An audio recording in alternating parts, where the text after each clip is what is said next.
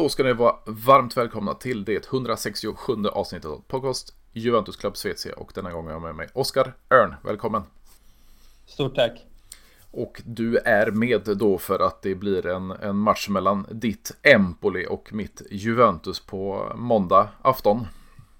Mm. Och du, du sitter då och skriver för, för Empoli-redaktionen på Svenska fans. Stämmer.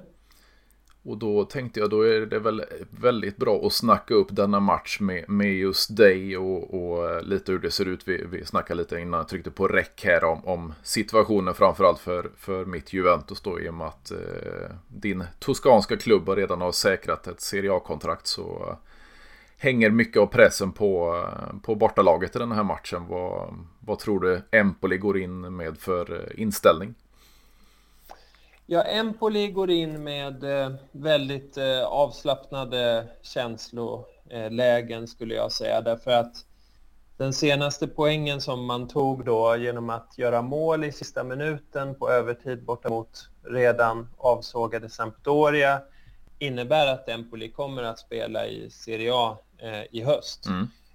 Ehm, därför att eh, Spezia och Lecce möts i, i nästa omgång och matematiskt kan Empoli inte längre ha tre lag bakom sig. Och då parkerar Empoli just nu på en 14 plats. Det är också plats 14 man kom på förra säsongen. Man tog totalt 41 poäng förra säsongen och nu ligger man på 39 poäng. Så det är klart, det finns väl en motivation att poängmässigt göra lite bättre ifrån sig än i fjol.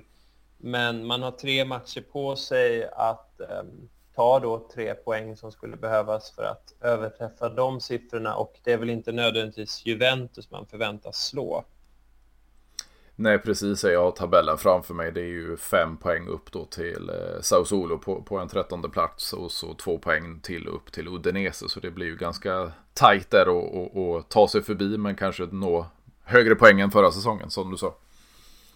Ja, precis. Det är det man har att fightas för. Och jag tror att man i Empoli är ganska nöjda med den här säsongen därför att eh, man blev ju av då med, med många spelare från i fjol som var väldigt eh, framgångsrika. Alltså Pinamonti som var på lån som mm. gjorde mycket mål.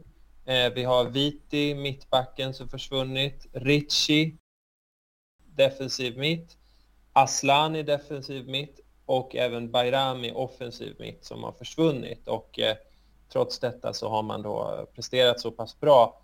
Eh, man brukar också säga att andra året för nykomling är svårast mm. och eh, det har inte riktigt varit tycker jag, även om Empolis förra säsong gjorde man väldigt bra ifrån sig på hösten och var alltså på övre halvan vid jul där har man aldrig varit den här säsongen, men man har heller inte fallit in i de djupa svackor som förra våren innebar. Nej, precis, och det, det, det, känns ju just du. Du nämnde några spelare där jag kom på nu när du pratade om han Viti. Eh, han gick till Frankrike, va? Mm. Ja, för det var ett litet intresse där jag, jag skrev det på min sida, jag tror det var i förra veckan där. Eh, lite beroende på om Juventus tar sig då till Champions League nästa säsong eller inte. Om man, man ska ju förstärka mittbackspositionen i klubben och, och tar man sig inte till, till denna turnering så var det eh, ett visst intresse i ja, eran fornen mittback nu då. Mm, intressant. Alltså det är ju så, jag tittade till exempel på genomsnittlig ålder om man jämför Juventus och Empoli så mm. ligger ju Juventus på en genomsnittsålder på 27 och Empoli på drygt 25 eh, och eh, det är väl många spelare som ännu är ganska unga och som faktiskt kan bli ganska bra. Eh, du nämnde också ett intresse från Juventus vad gäller vänsterbacken Parisi till mm. exempel. Tror du att han håller den nivån som skulle vara och det är några steg upp i, i lagsammanhörning om man säger så? Det är ju så att eh, jag tycker sådana frågor är alltid eh, väldigt svåra att svara på därför mm. man, man blir ju som man presterar i sin omgivning på något sätt. Mm. Just nu tycker jag att Parisi är i en eh, försvarslinje som ibland kan falla igenom eh, och då har man mycket målvakten Vicario att luta sig tillbaka på som ju är Empolis utan tvekan bästa spelare. Mm. Han är värderad till 13 miljoner euro och han gör, förlåt, 16 miljoner euro och han gör ju bra ifrån sig i stort sett hela tiden. Eh, Parisi är ju ganska bra offensivt skulle jag säga att han kommer fram och han har ju stått för några assist och så också. Eh, om han defensivt håller på den nivån, det kanske.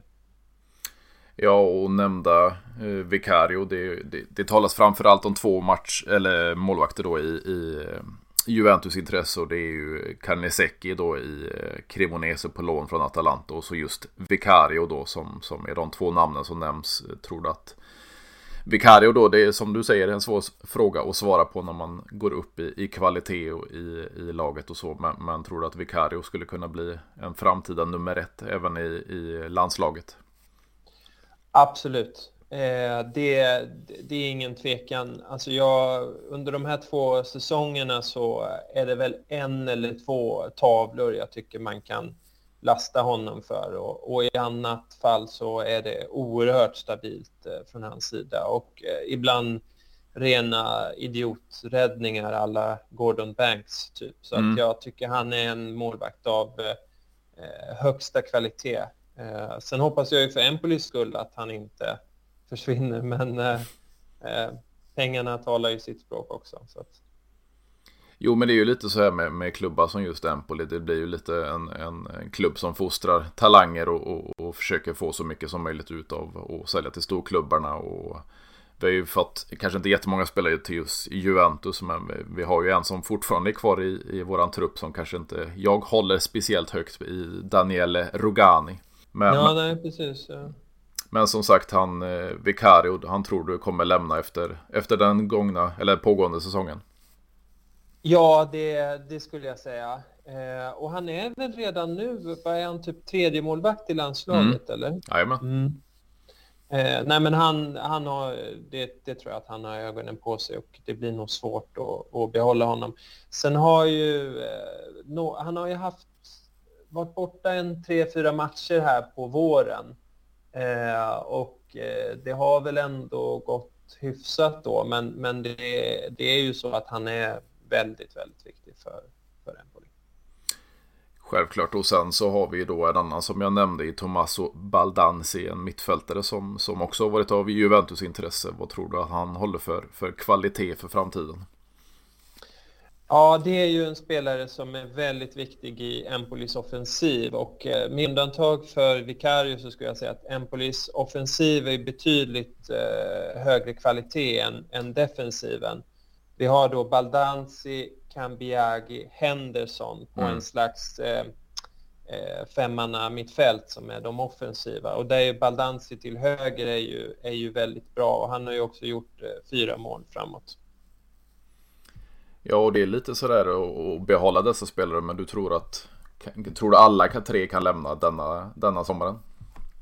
Om man säger så här, flera av de här spelarna offensivt har ju funnits även förra säsongen och jag tror att trots att man tappade så många till den här säsongen så fanns det då eh, liksom påläggskalvar eller vad man ska säga och Empolis stora lycka är att Eh, de inte har gått sönder under året. Därför att på bänken har man ju inte mycket, mycket mer, eh, skulle jag säga. Så att blir man av med de här spelarna eh, och även då typ Vicario, Parisi, då har man en väldigt svår eh, kommande säsong framför sig. Ja, det blir ju svårt, men, men vad skulle du säga om eran, eh, ja, om ni nu har någon, någon större ungdomsakademi? Är det något som ni brukar fostra säsong efter säsong eller är det mer att ni, ni kollar på andra klubbar och tar in talanger? Nej, jag tycker det man ser är att de som har gjort bra ifrån sig, det är sådana spelare från de större lagen som kommit på lån. Mm. Eh, till exempel Pinamonti under förra året. Nu har vi ju en eh, kille på lån från eh, Sampdoria, Francesco Caputo, mm. eh, som är ju ingen ungdom. Eh, han är ju född 87. Eh, han har gjort fyra assist och tre mål och varit instrumentell här under våren, men som regel så är det inte några eh, egna talanger som har eh, lyft Empoli de senaste åren, det kan jag inte säga. Och sedan så har ni ju två stycken då som, som spelar på lån från just Juventus. Då, om vi börjar med, med kanske inte en, en framgångssaga men eh, Marco Piazza, eh, kroaten som eh, ja, varit ute på diverse lån efter han anslöt till Juventus. Men eh, vad har han gjort för, för eran klubb? Jag skulle inte säga att han har gjort några bestående intryck eh, på mig måste jag säga och eh, han är ju inte heller del av eh, så att säga startelvan så att säga. Nej. Att, nej. Och inte heller De Winter är den andra som är från mm. Juventus. Eh, inte heller han har gjort några bestående intryck. Det är ingen som ni tror ni kommer försöka få loss med andra ord? Lite tufft eh, tycker jag ekonomiskt att säga att man ska göra de satsningarna. Men, men, men vad vet jag, det, det kan ju vara så att det är så många andra som, som faller bort så att det är där man står till slut. Men mm. jag tycker det finns andra som är mer eh, prioriterade.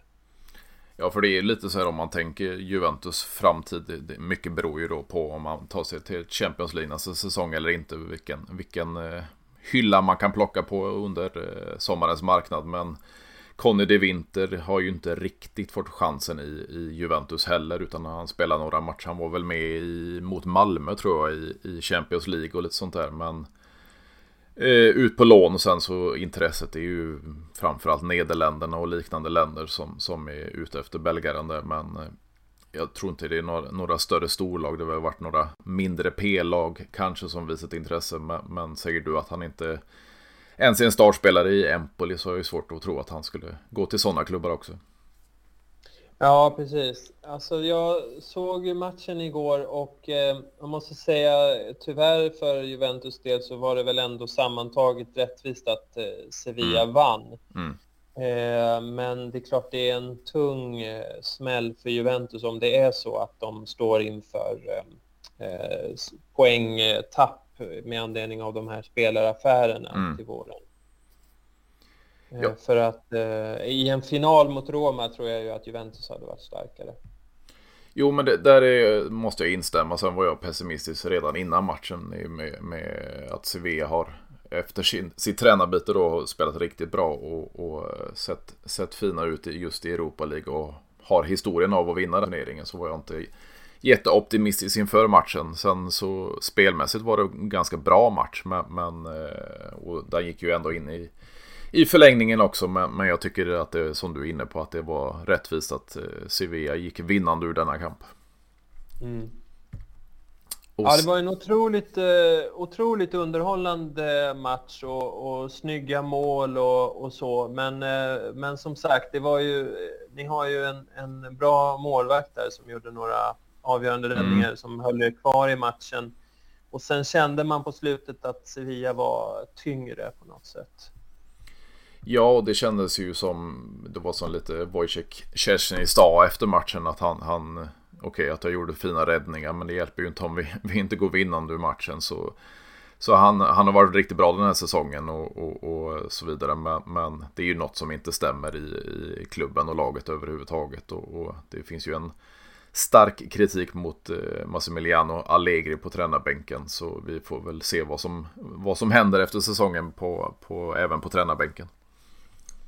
Ja, det är intressant. Men eh, om man säger rent tabellmässigt och poängmässigt så eh, bör ni väl på egen kraft eh, kvalificera er för Champions League om man ser att ni har nu då Empoli borta och sen Milan hemma. Och mm. Milan visar ju inte heller någon vidare form.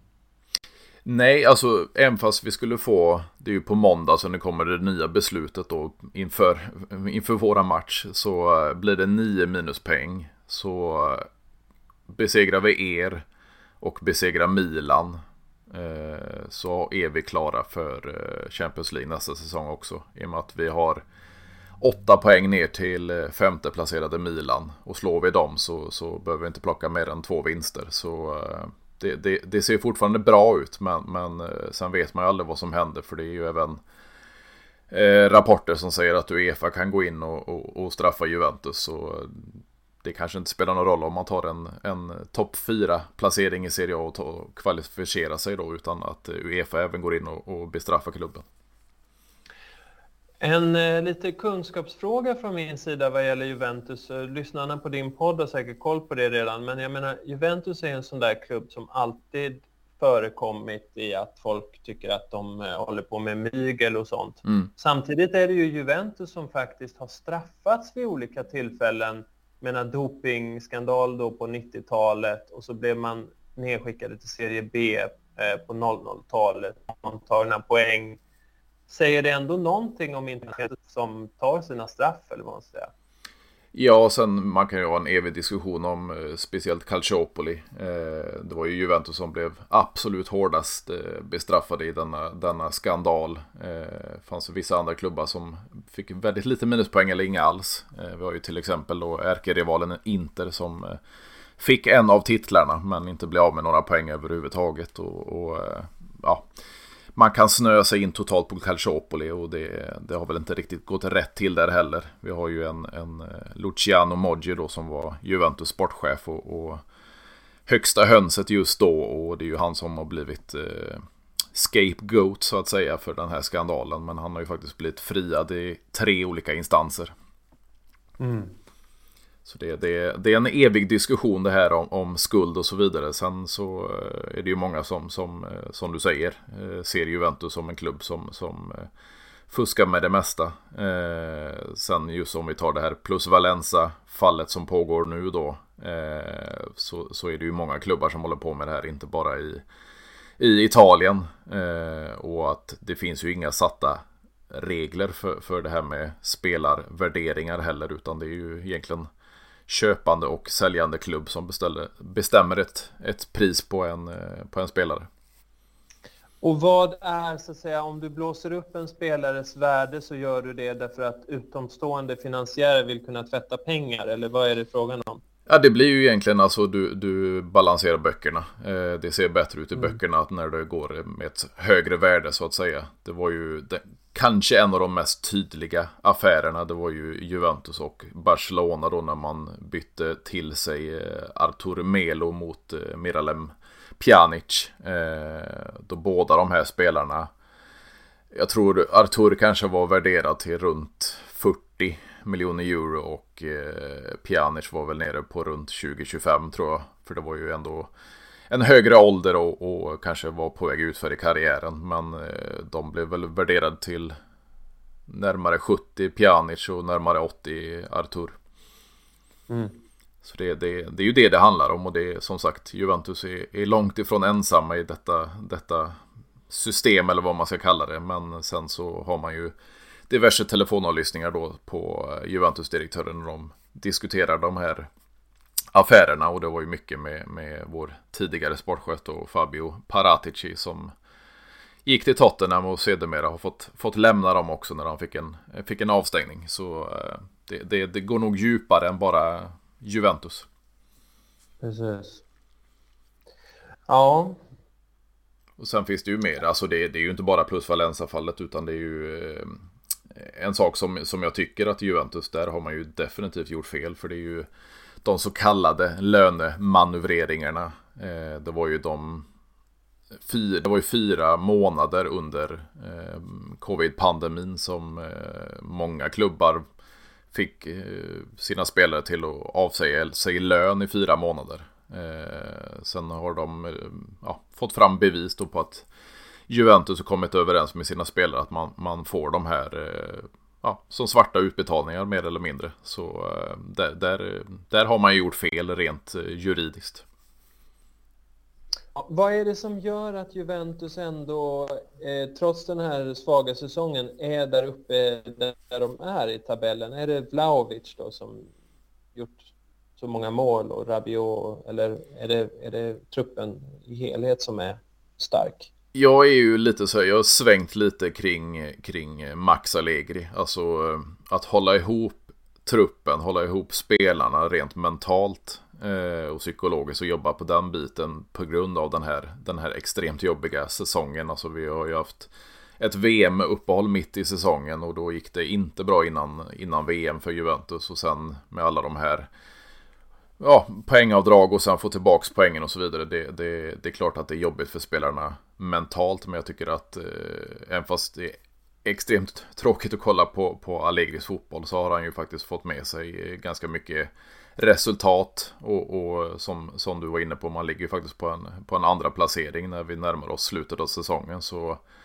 så jäkla dåligt kan det ju inte ha varit eh, rent resultatmässigt. Sen så ser det ju inte bra ut spelmässigt. Men, men eh, nämnda Rabiot har ju varit riktigt bra. Det är ju fjärde säsongen i klubben och, och de tre första var ju inte alls bra. Sen har ju Vlaovic blivit väldigt kritiserad för han har absolut inte kommit upp i den målskörden som han var i, i Fiorentina. Men eh, det är nog de alla olika beståndsdelarna att vi har haft ja, spelare med, med, med spets som Di Maria som har kommit igång, eh, speciellt nu under våren efter VM och, och spetsa till det hela.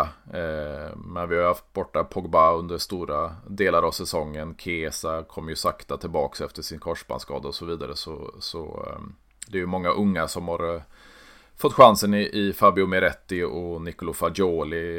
Eh, Samuel Eling Jr. Mattias Solé. Enzo Baranchea. Så det, det, det är ungtupparna som har fått, fått chansen istället. Mm.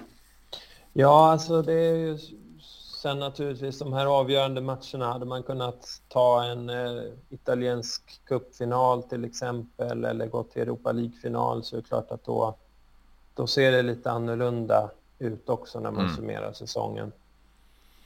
Ja, och det, det, kommer ju förändras nu också om man tänker med, med, vi vet ju inte hur det blir med, med Allegris position då, men det är ju mycket som, som pekar på att han, han har för dyrt för kontrakt för att, för att kicka han. Han har ju två år kvar och ligger väl på runda slänga 9 miljoner euro per säsong. Så det blir ju ett dyrt kontrakt att köpa ut honom ifrån. Så det, det kan nog bli en fortsättning med Allegri. Eh, sen är det många rapporter som säger då att vi, vi ska ta in Cristiano Giuntoli som sportchef från eh, Scudetto-vinnande Napoli. Eh, och det, det är ju kanske inte den filosofin som han besitter som, som Juventus har gått efter. Men eh, det kan ju bli en lite av en revolution i klubben också. Att verkligen satsa på de yngre spelarna och, och inte göra de här dyra affärerna som, som kanske framförallt Paratici gjorde tidigare. Mm. Vad är din eh, bild av Empoli? Har du sett dem någonting under eh, säsongen? Ingen, jätte, ingen jättekoll på dem faktiskt. Eh, det, det är ju, för mig är det ett ganska klassiskt lag. Alltså, tänker jag på, på, på Toscana så är det ju Empoli och Fiorentina som man tänker på. Eh, sen har jag inte kollat jättemycket på dem denna säsongen. Men det är ju det är en klubb man höll lite bättre koll på. Det var ju en, en Maurizio Sarri som var tränare där. Jag nämnde tidigare en Daniele Rogani som kom därifrån för herrans massa år sedan och, och så vidare. Och, mm, så, så, man har ju en viss koll men jag ska inte säga att jag har kollat in om något större denna säsongen.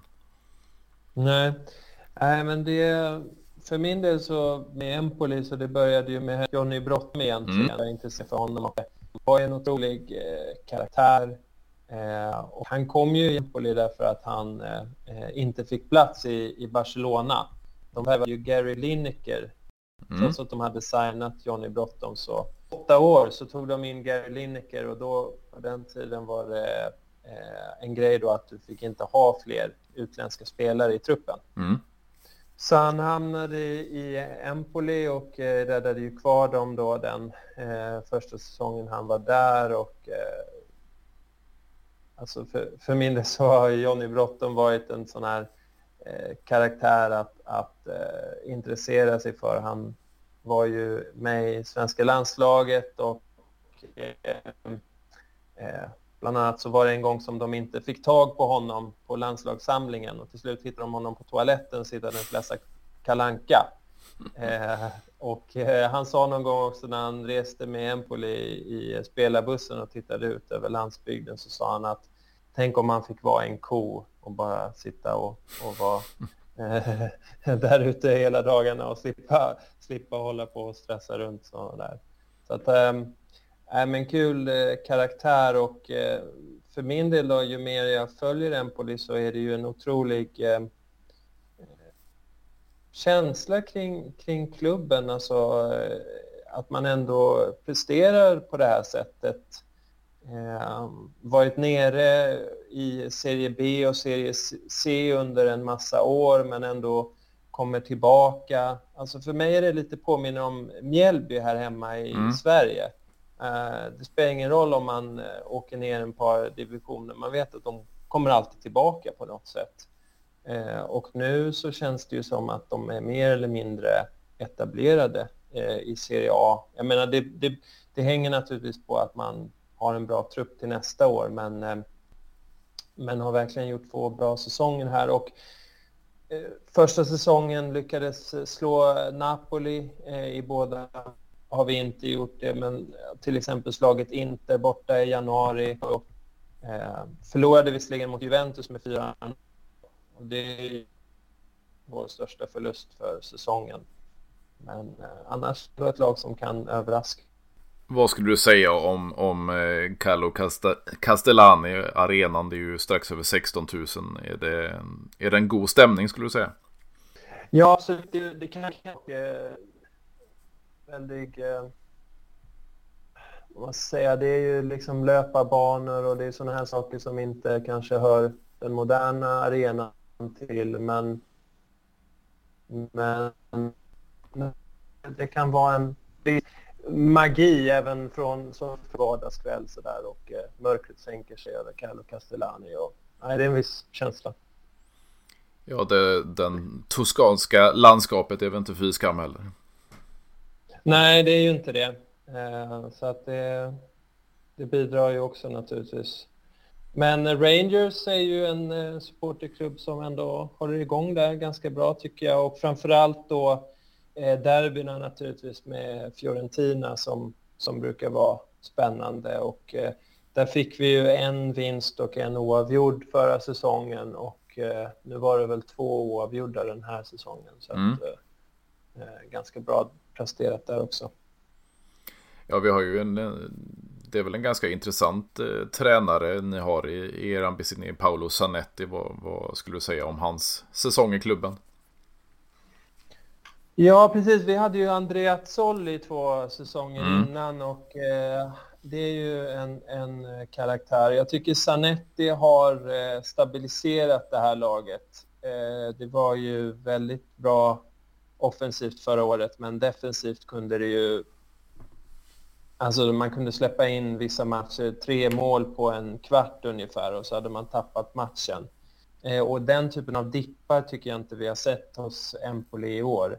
Eh, tre raka förluster hade vi för lite sen, men efter det har vi tagit åtta poäng på de fyra efterföljande. Eh, så det har aldrig varit någon sån här riktigt djup eh, svacka jag tycker därför att han har gjort det bra, Sanetti. Och tror du att det är, det en man som skulle kunna gå högre upp i rangordningen i, i Serie A? Ja, det tror jag. Han är väl bara 40 bast eller något sånt där. Så mm. att, uh, han har ju framtiden för sig. Absolut, och, och, det känns ju som ett spännande namn. Nu har ju inte han någon, någon koppling till Juventus, men han har ju varit i, i diverse klubbar under sin, sin uh, spelkarriär i alla fall. Mm. Jo, precis. Men det låter väl som du säger som att Allegri får vara kvar i två år till här åtminstone. Jo, men det är lite känslan. Alltså, det, det, det är klart den, den situationen som klubben be, befinner sig i, både, både rättsligt och, och, ekonomiskt så att säga, så, så eh, kanske inte det är smartast att, att, att kicka Allegri ur den synvinkeln. Men samtidigt så, så är det ju väldigt stor kritik mot, mot, hans spel och att han inte, alltså det, det är så många olika startelver och, och, han experimenterar och så vidare och det, det känns inte som vi har ett eget spel överhuvudtaget.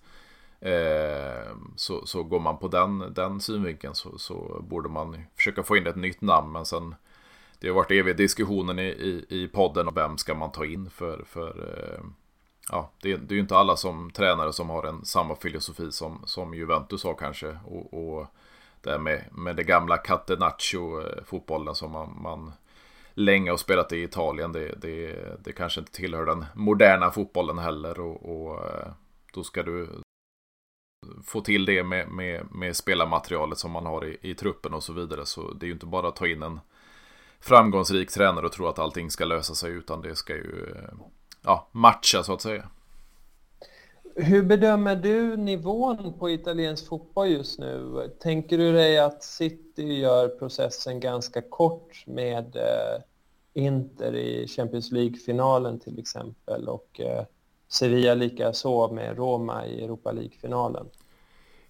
Det jag tror egentligen att, att så som City körde över eh, och manövrerade ut Real i, i andra semifinalen så känns det som att det är ingen som kan, kan stoppa dem. Eh, sedan har italienska lag en, en viss eh, taktik och så vidare. De, de kan faktiskt manövrera bort de, de, bästa lagen också men jag tror faktiskt inte de har någon, någon större chans mot City. Eh, hoppar vi ner i Europa League så tror jag det är större chans att, att Roma kan besegra eh, Sevilla. Speciellt med, med en viss José Mourinho då på, på tränarbänken som, som kan det här med kupper.